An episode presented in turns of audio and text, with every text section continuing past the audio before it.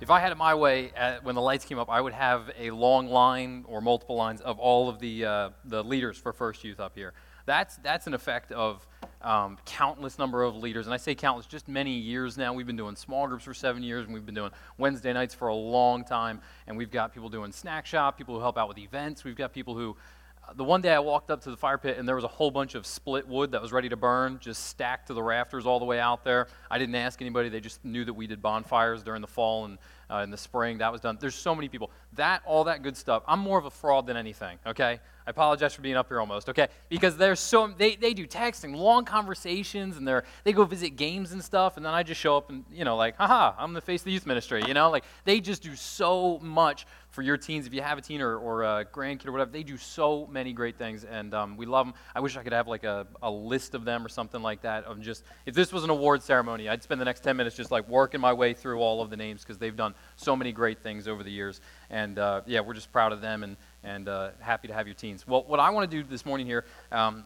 over the next 30 minutes is I want to share with you the first message we did uh, during the winter retreat up at Three Springs. So we take our small group students, those who have committed to small groups and been around for a little while, and we take them uh, to the middle of the state where there's no cell service, and um, we. Uh, kind of a joke. Um, we, we take them up to the, there and, and we, we sit down with them. We do long conversations of, uh, off of messages and Bible studies, and we ask them uh, things about home and life. And uh, just being away changes perspective and how people see things. And and what they're thinking about, and it's, it's phenomenal. So um, we challenged them. This is just the first message in that, and, uh, and it was encouraging to them and unfair because, again, as the preacher, you just get to dive into these texts and read, and um, the teens at Three Springs get to do that. So the, the leaders have done a phenomenal job over a long period of time.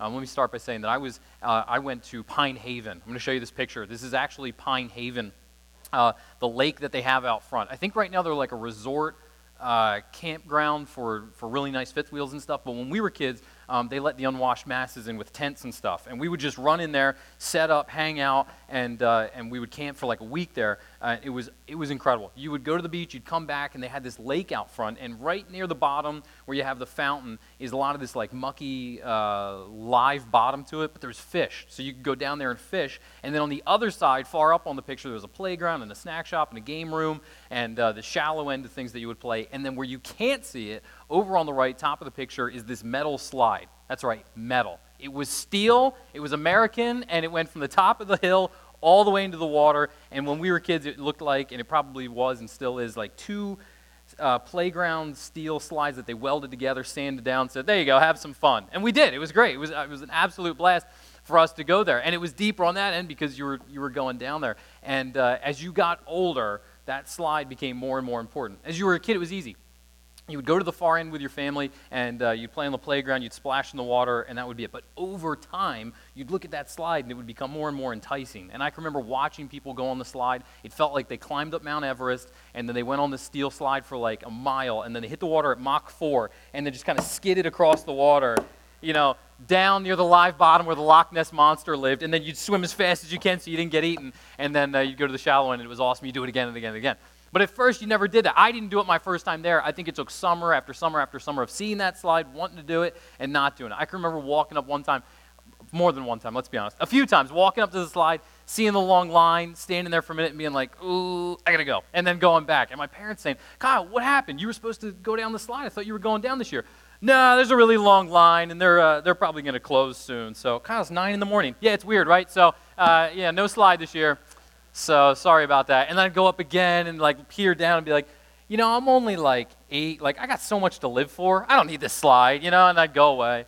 But eventually, it got to a point where I hit the slide and I went down and I swam. I survived. I'm here. I survived the Loch Ness Monster, the Mach 4 speeds. And it was awesome. Going down that slide was so cool. We would do it again and again and again. It was great. We did it every summer. It was awesome. But it took time to get there. We, my first day was not, we're here, it's time for the slide. I couldn't do it. That's just how it takes, that's just what it takes to get to the point of doing big, scary things. Going from the shallow end to the deep end, going from being a little kid, going from, going from being immature and young and scared to being, being able to do bigger things. That's just maturity.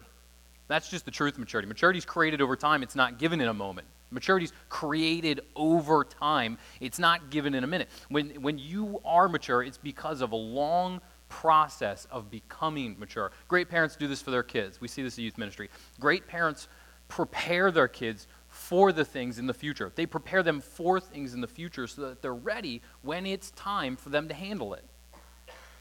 It doesn't just happen all of a sudden. See, this is important because we'll believe the opposite a lot of times. We'll hear the opposite, frankly, a lot of times too. I'm 16 now. I should be able to drive. I'm 12 now. I should be able to have a phone. You hear it constantly, but it's always not the case because you're just saying, well, now that I'm this age, I should be given the responsibility of somebody who can handle these things. And it's not always true.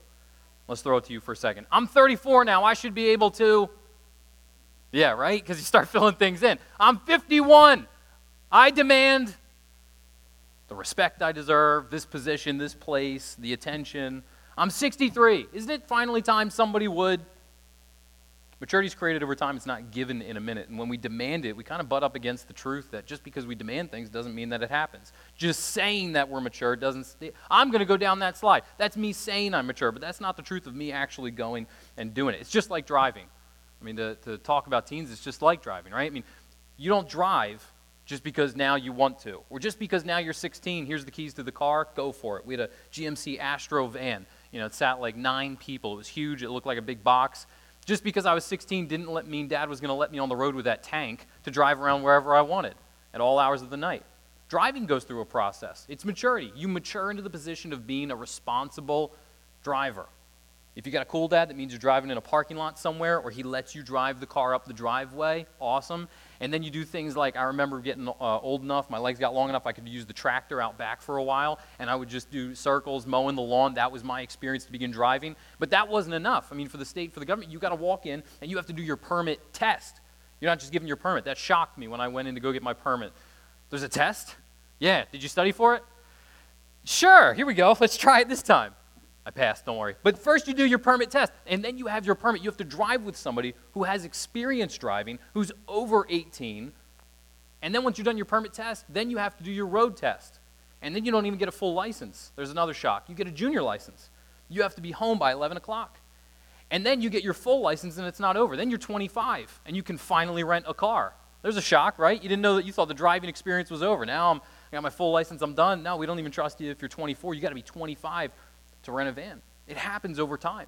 And if you've got great parents and you've got a great environment, that means it slowly comes to you. It's not just given in a moment. So here's a question. We're here on Sunday morning. This is about Jesus. This is our faith. Here's the question Has your faith matured with you? Listen, you have grown older. Some of you know that more than the rest of us. You have grown older. You feel older, or you seem like you should be older, and now things have matured.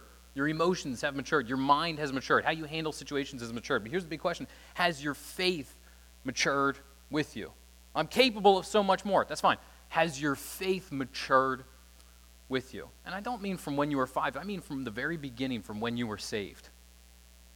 If you've been saved for 10 years, has your faith matured with you? I talk to the teens, I say the same thing. I said, I know a lot of stuff is focused on your age. You get put in grades because of your age. You're allowed to do certain things because of your age, and that's fine. I said, but for the distinctions of your faith, when did you get saved? Have you matured since then? Even if it was six months ago, has anything happened? I mean, for us, it's a little different. Now I'm getting older. I mean, 20 years, 25 years since you were saved, 40 years since you were saved, 50 years since you were saved. Has your faith matured with you? You've been going after this for a long time. You've been following Jesus for a long time. Has your faith matured with you? Now, that seems obvious. I know it's, it's like great youth message, like real obvious stuff.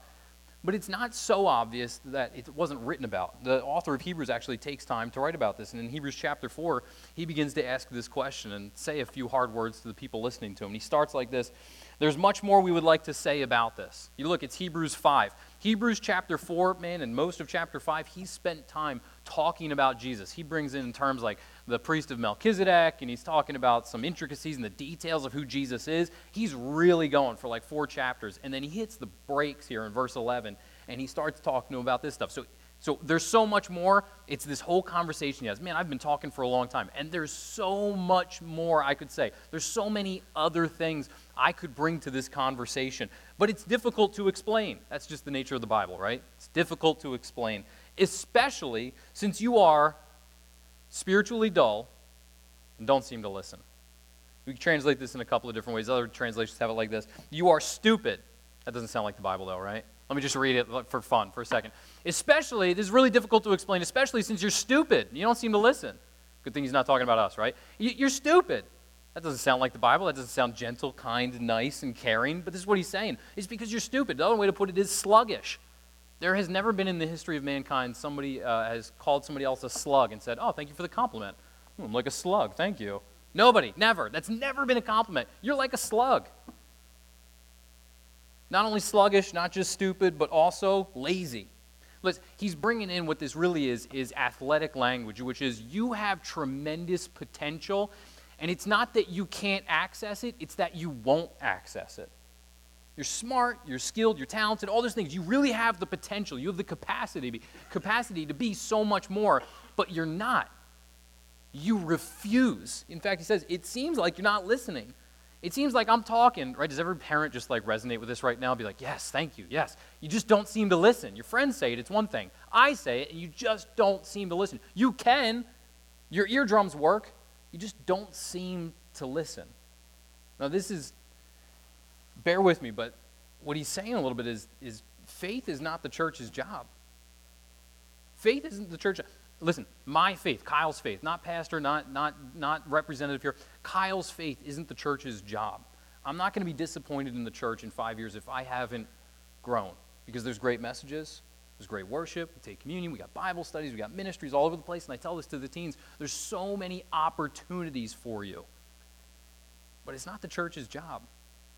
Listen, we, we, do a lot of, we do a lot of great things, and what I tell the, what I tell the leaders is this you can, you can lead a horse to water, but you can't make it drink.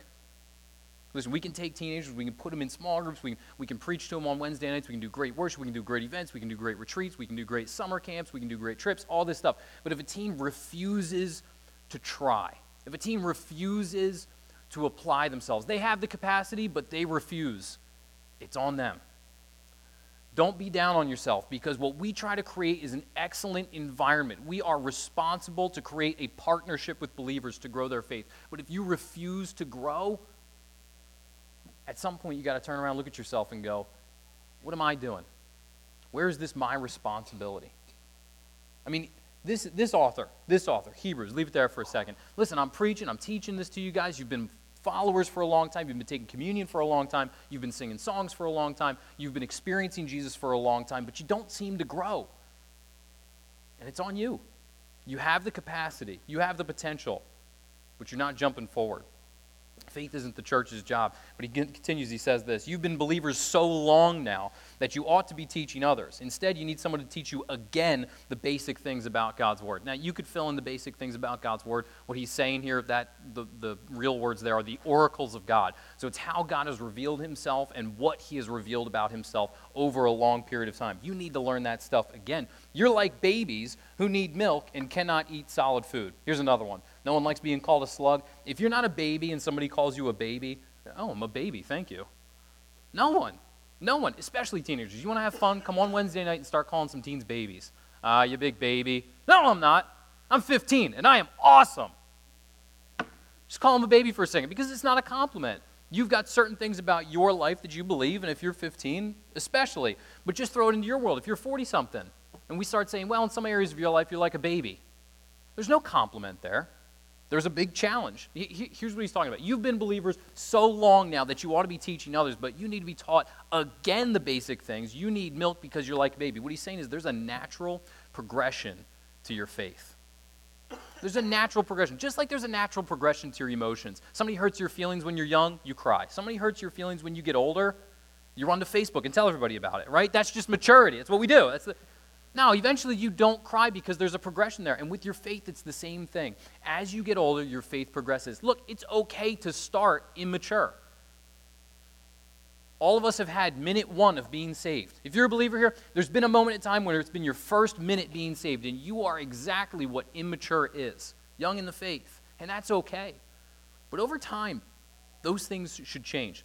Look, I, I wrote this next slide right before we went on the retreat, which was right before we had our, uh, our fourth child, George. Um, so if this comes off as me coming at him, I'm not. I love George. But think about babies for a second and all that they offer. They're pretty useless, right? It sounds terrible. I know. I'm sorry. Stay with me. Stay with me. I love him. I love, I love George. He's two weeks old. Crazy about him. Sometimes we just watch him because he's beautiful and wonderful. But please, think about this for a second. He's useless. I try to get breakfast for the other kids, and what's George doing? Crying. I try to get everybody changed and ready for school, and what's going on with George? Crying. I mean, just look at a list of things that George can't do. George can't do this. Babies, let me take it off George so that way we feel better. Babies can't eat. If you don't feed a baby, what happens to a baby? They just sit there and cry. They don't do anything. If you don't, if, listen, if a baby messes itself, you know what a baby needs to be done? Needs done to it? It needs to be changed. If a baby creates a mess, it has no idea what to do next. If you don't clothe a baby, what will a baby do? Just be naked and cry. Or stay in some filthy clothes for a long time and do nothing and cry. Babies don't know how to walk. You have to teach babies how to walk. They're incapable of bearing their own weight, putting their feet together, balancing their bodies, and progressing forward. They can't walk. They can't talk. I say this to the kids. It, it, makes them laugh every time. It makes me laugh. George will be crying. He's sitting there, and Calvin or one of the kids will come up and go, "What's the matter?" And they'll. It's like they're earnestly asking him, and I say, "Hey, bud, listen. You keep asking that, but George doesn't speak English.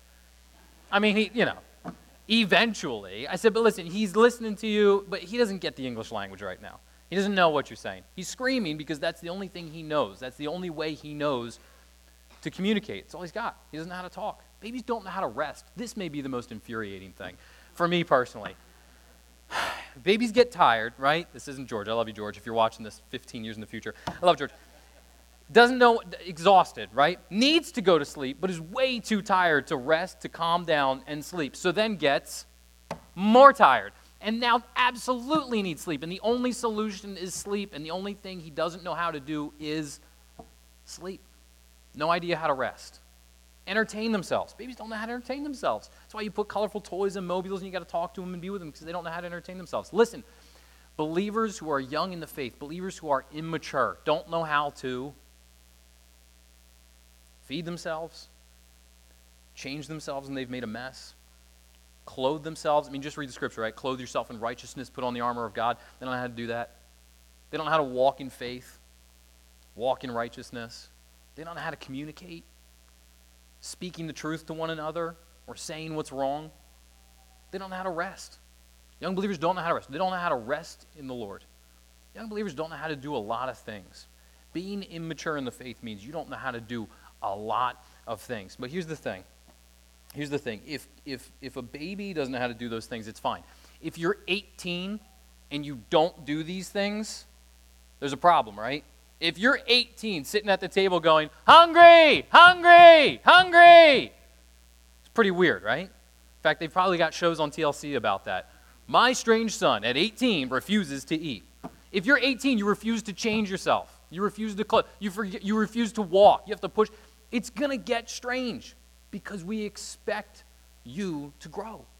Listen, as you progress, as your faith progresses, expectations should progress as well. We don't expect you to do the same things where you're at now from where you were in the beginning. Expectations should progress. You ought to be teachers by now. But you've been believers for so long, you ought to be, but you're not. You need it again. These expectations should grow. Listen, if a baby doesn't do their taxes, we don't, we don't put a baby in jail. But if you don't do your taxes, there's a whole part of the government that's coming for you. Not only do they want your money, but you're going to be punished for it expectations are different. We don't expect babies to do the same things that adults do. For someone who lives on milk, he talks about this way forward. He doesn't just beat him over the head with this. He doesn't just come down on him with this hard talk. He doesn't just be kind by being brutally honest. Man, he gives him a way forward, which I love God, I love Jesus, I love the Bible, gives us a graceful way forward. For someone who lives on milk, who's still an infant, who has expectations that are low, and doesn't know how to do what is right.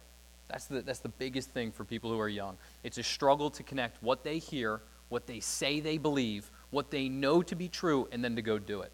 And let's be fair, how many of us have taken so long to connect? I know this is right. I know in this moment I should probably say this. It's hard to say it. I shouldn't go there anymore. I shouldn't go there anymore. It's really difficult to not go there. It's really a struggle for me to not go say, this. But to then go do it is completely different. Man, that is the growth right there. To know what's true, to know what I should do, and then actually have the bravery to go and do it. Here's the plan solid food is for those who are mature, who through training have the skill to recognize the difference between right and wrong. He brings this kind of athletic imagery, these athletic words back again, because he said it in the beginning, he's back at it here. Solid food is for those who are mature, and mature people have trained themselves to have the skill to recognize the difference between right and wrong. Not just recognize, but to admit and then follow through. Nobody has, the, uh, nobody has or had the, uh, the commitment to practice like Kobe Bryant. He was known for his competitiveness, for his passion uh, to be the best in the game. Now, he died recently, but there's been stories that have been coming out um, about him. And no matter how you feel about him as a person, what his commitment was towards in basketball and how committed he was and his drive to be committed to basketball was second to none. And stories have been coming out. One of the stories is, and I printed it off, man, I want to read the story because it's hard to believe. I'm tempted to change the story because of how hard it is to believe what Kobe says and does. Over two legendary decades in professional basketball, countless stories have been recounted about Kobe Bryant's unparalleled dedication to and obsession with perfection, which is that word right there. Solid food is for those who are perfect, who are complete, who are mature. His obsession with perfection. Gerald Henderson added another one to the fabled list Thursday when the Portland Trailblazers swingman wrote about his first professional encounter with Bryant. As Henderson tells it, he observed Bryant getting some pregame shots up, but Kobe was uncharacteristically bricking more of them than he was making. Which, if I'm playing against Kobe Bryant, that would have been exciting, right? Hey, we got a chance to win this thing. All of a sudden, I look up and Kobe has stopped shooting. Henderson wrote, he was holding the ball on his hip and motioning to the sideline with the other. According to Henderson, a maintenance crew came with a ladder and a measuring tape, stormed the court, and began to work on the net Bryant had been shooting on with Kobe gesturing to them. It's too low, Bryant later said to Henderson. The rim's a quarter of an inch too low. If you hear me say that on Wednesday nights when I'm playing with the teens, it's probably a great excuse. Right? Oh, the, the, the rim's too low. The rim's too low. The ball's out of batteries, you know? That's why I'm not shooting well right now. If I heard that, I'd be like, sure, Kobe. Sure, it's a quarter of an inch too low. It would have been one thing, three inches too low. Oh, okay. A quarter of an inch too low is affecting you. After the game, the Bobcats rookie Gerald Henderson asked one of the maintenance workers about the pregame commotion and was subsequently told that the net had to be adjusted to the standard 10 foot height. Then he told me how much it was off by. I could tell you his answer, but I think you already know what he said. How did Kobe Bryant know the rim was off a quarter of an inch? He had practiced so much. Listen, he had shot so many shots. He had perfected playing. He had perfected the motion of putting a basketball through a hoop that a quarter of an inch was recognizable to him. Man, in our faith, in our faith, is a quarter of an inch recognizable to you? Man, can we recognize the difference in a quarter of an inch in our faith? Have we, go back, have we practiced so much that we see the little things? Have we, have we gone through so much training that we have the skill to recognize the little gray areas between what's right and what's wrong, and then the ability to go and do it? Listen, you've sat through a lot of messages, you've sang a lot of songs, you've taken communion a lot of times, you've done a lot of Bible studies, you know a lot of believers awesome. But that's all activity. That's not willing to see and then do what is right. That's maturity. Well, I'm not getting something out of this. I'm going to go to this different podcast and then I'm going to really absorb that. And then I'm going to go to these three other Bible studies. All activity, if you're not doing what you know is right. And the progression from immature to mature, the author of Hebrews writes, is when you know what's right and then you go off and do what is right. Someone who lives on milk is an infant, those who know how to do it. That's the mature. Those who are mature, discipleship is a process, it is not a program. It's a process, it's not a program. We, we beg sixth grade, sixth grade small group leaders to please hang with us. I start off and I say, listen, when you want to quit, okay, two months in, maybe two weeks in, when you want to quit, come see me. I'll pat you on the back and send you right back in there, okay? That's as much encouragement as I can give you. It is a process, it is not one night, it is not two nights. Frankly, it's not their sixth grade year. You're just building a lot of trust and a relationship to the point that they can grow. We just beg them, hold on. Hold on because change is coming because it's not a 6:30 to 8, a couple of good songs, a great message, fantastic group questions, maybe a little fun game in the middle and see you next week because your faith just grew. Man, it's Monday through Saturday hearing the truth and then going off and trying to do it. It is a process over time not a program. Here's what we often hear. I wrote some of the things down that we hear that we look at as immature and then uh, a little bit of a growth towards maturity. Immature, no one's there. I said this driving in maybe that van that I mentioned earlier on Fifth Street from the gas station towards church. I was in the van with my dad saying, No one's going to be there tonight. It was Wednesday night or something. Nobody's going to be there tonight. I don't want to be there. And my dad turned to me going, Kyle, You have a large youth ministry of 60 kids, okay? Huge. You got a large youth ministry of 60 kids. No one's going to be there tonight. It's going to be you, Pastor Chris, and the four walls. No one? No one's going to be there? You're the only one that's going to show up tonight. No, there's probably going to be other people there. Okay. The van didn't turn around. We just kept going. My dad was driving me towards maturity. My dad was driving me towards maturity. What I meant was there was nobody there who was going to make me feel comfortable. I walked in the doors every Wednesday night and went, okay, I'm ready to be ministered to. Take care of me. Do your thing, Pastor Chris. Preach to me. Band, I want to hear songs I like. Let's go. Preach to me. Let's go. No one's going to be there to make me feel comfortable. The race from immaturity to maturity happens when we turn around and go, Who can I build up? You've been believers so long now, you ought to be teaching others. Who can I build up? Who can I turn around and go, Hey, come with me. I know where you've been before. I know this is scary. This is not my first night. I'll show you what's going on. Immaturity. I'm not being fed. I'm not being fed. I said that. Let me. We, we talked about this with teens plenty of times. Listen, on Wednesday nights, we target people who have not been to church a whole lot. We target the community. We target people who don't know the good things about Jesus Christ. We call that night the taste and see that the Lord is good. So if you're in like 10th grade, 11th grade, if you're starting to hear teens at home, here's some help. If you're hearing your teen at home, 10th, 11th grade, go, I don't know if Wednesday nights are doing it for me anymore. That's awesome. That is great because that means that they are maturing beyond the basic things of God. We spend a lot of times on a lot of time on Wednesday nights talking to people who haven't been around a whole lot about the truth of God. God offers a better way in your friendships. God offers a better way in your character. God offers a better way.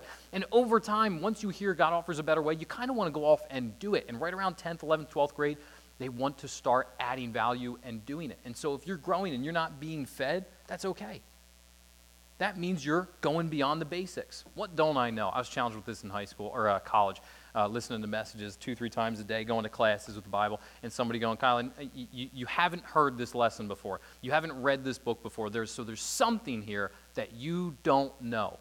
Maturity is humility. Maturity is humility to look and go, what don't I know?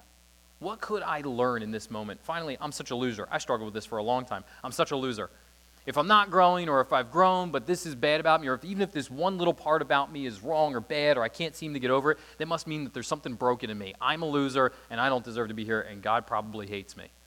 Man, that is, that's a huge doorway for the enemy to walk in and go, That's right, you are a loser. And for the rest of your life, you should give up this believer thing and stop messing with Jesus. It's a great one that he tries with the teenagers all the time. That's right, you're a loser. You should try to find a way out of this because this doesn't mean anything. You're not a loser. Where can I grow? Who can I grow with? Who can help me as I grow? Because being a, a, looking at yourself and saying I'm a loser is short sighted. It's short sighted. It's emotional, but you can't let those things run you. Truth has to insert itself there. So here's two questions. I love questions. I think questions drive drive home and, and, and get us thinking and meditating. Here's two questions. I want to go over them a couple of times. One, how old are you? How old are you? I'm not asking your age. Ladies, don't mean to offend. Not asking your age, okay? How long have you been a believer? When was it that you got saved? How, how long have you been following after Jesus? How long have you been listening? How long have you been in a relationship with Jesus Christ?